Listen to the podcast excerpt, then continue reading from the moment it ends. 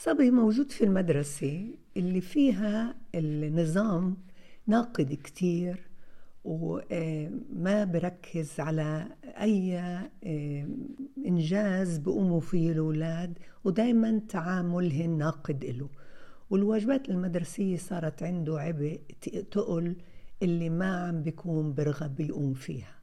معه حق. والأم بتقول كيف أساعده. حتى لدرجة إنه عارفة هي إنه التعليم إلزامي بس هالقد حاسة إنه هذا آه، المنهاج المدرسي وطريقة التعامل عماله بعيق تطور ابنها. أنا حتى شفت آه، في جديد تعليق من الطاقم إنه ما تعودوا تخلفوا إذا عندكم هاي البذري التعليم مرات كتير والطواقم التربوية بتكون تطلب الكمال والتحصيل هو الميزان لقيمة الولد. أنا بدي أقول لك وحابة كتير أني تقتنعي أنه ابنك عنده مواهب كتير غير التحصيل. ركزي عليها. هسه بتيجي بتقولي لي طيب والمدرسة؟ المدرسة لما أنت تمدحيه كتير بمواهبه هواياته بالمثيرات اللي هو بقوم فيها يمكن عنده أنواع من التميز اللي مش موجود عند باقي الأولاد. يمكن يكون حركي يمكن يكون عقلي يمكن يكون عقلي يعني مش تحصيل. عقلي يمكن بيعرف يبني مسرحية من أحلى ما يمكن. عاطف في هذا. عقلي ممكن يكون بحذر بموت يحذر. نكتة. انت بتعرفي لما واحد بده ينكت ويضحك هاي بدها ذكاء. كل ما يمكن إنك تلاحظي إنه عنده تميز بجوانب بشخصيته اللي هن مبنيات على العقل والعاطفة والجسم بدك كتير كتير.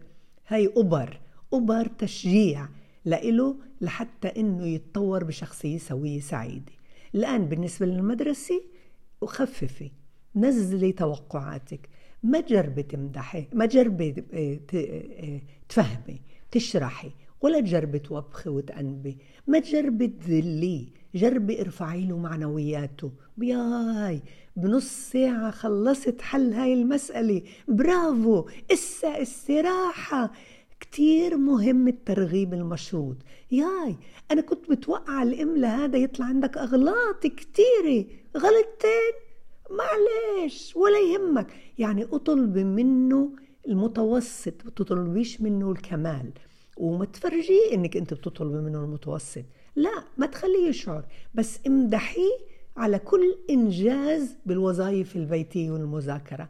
امدحيه كتير امدحيه وما تخليه يحس إنه هو مثلا ما قريش كتير قراءة ممتازة. ياي ما أحلاه صرت تقرأ تقريبا زيي. اياي ولد بيجي لك إيه ما أحلاه بتقرأ كتير حلو. أعطيه قديش بتقدري أكسجين بالمدح.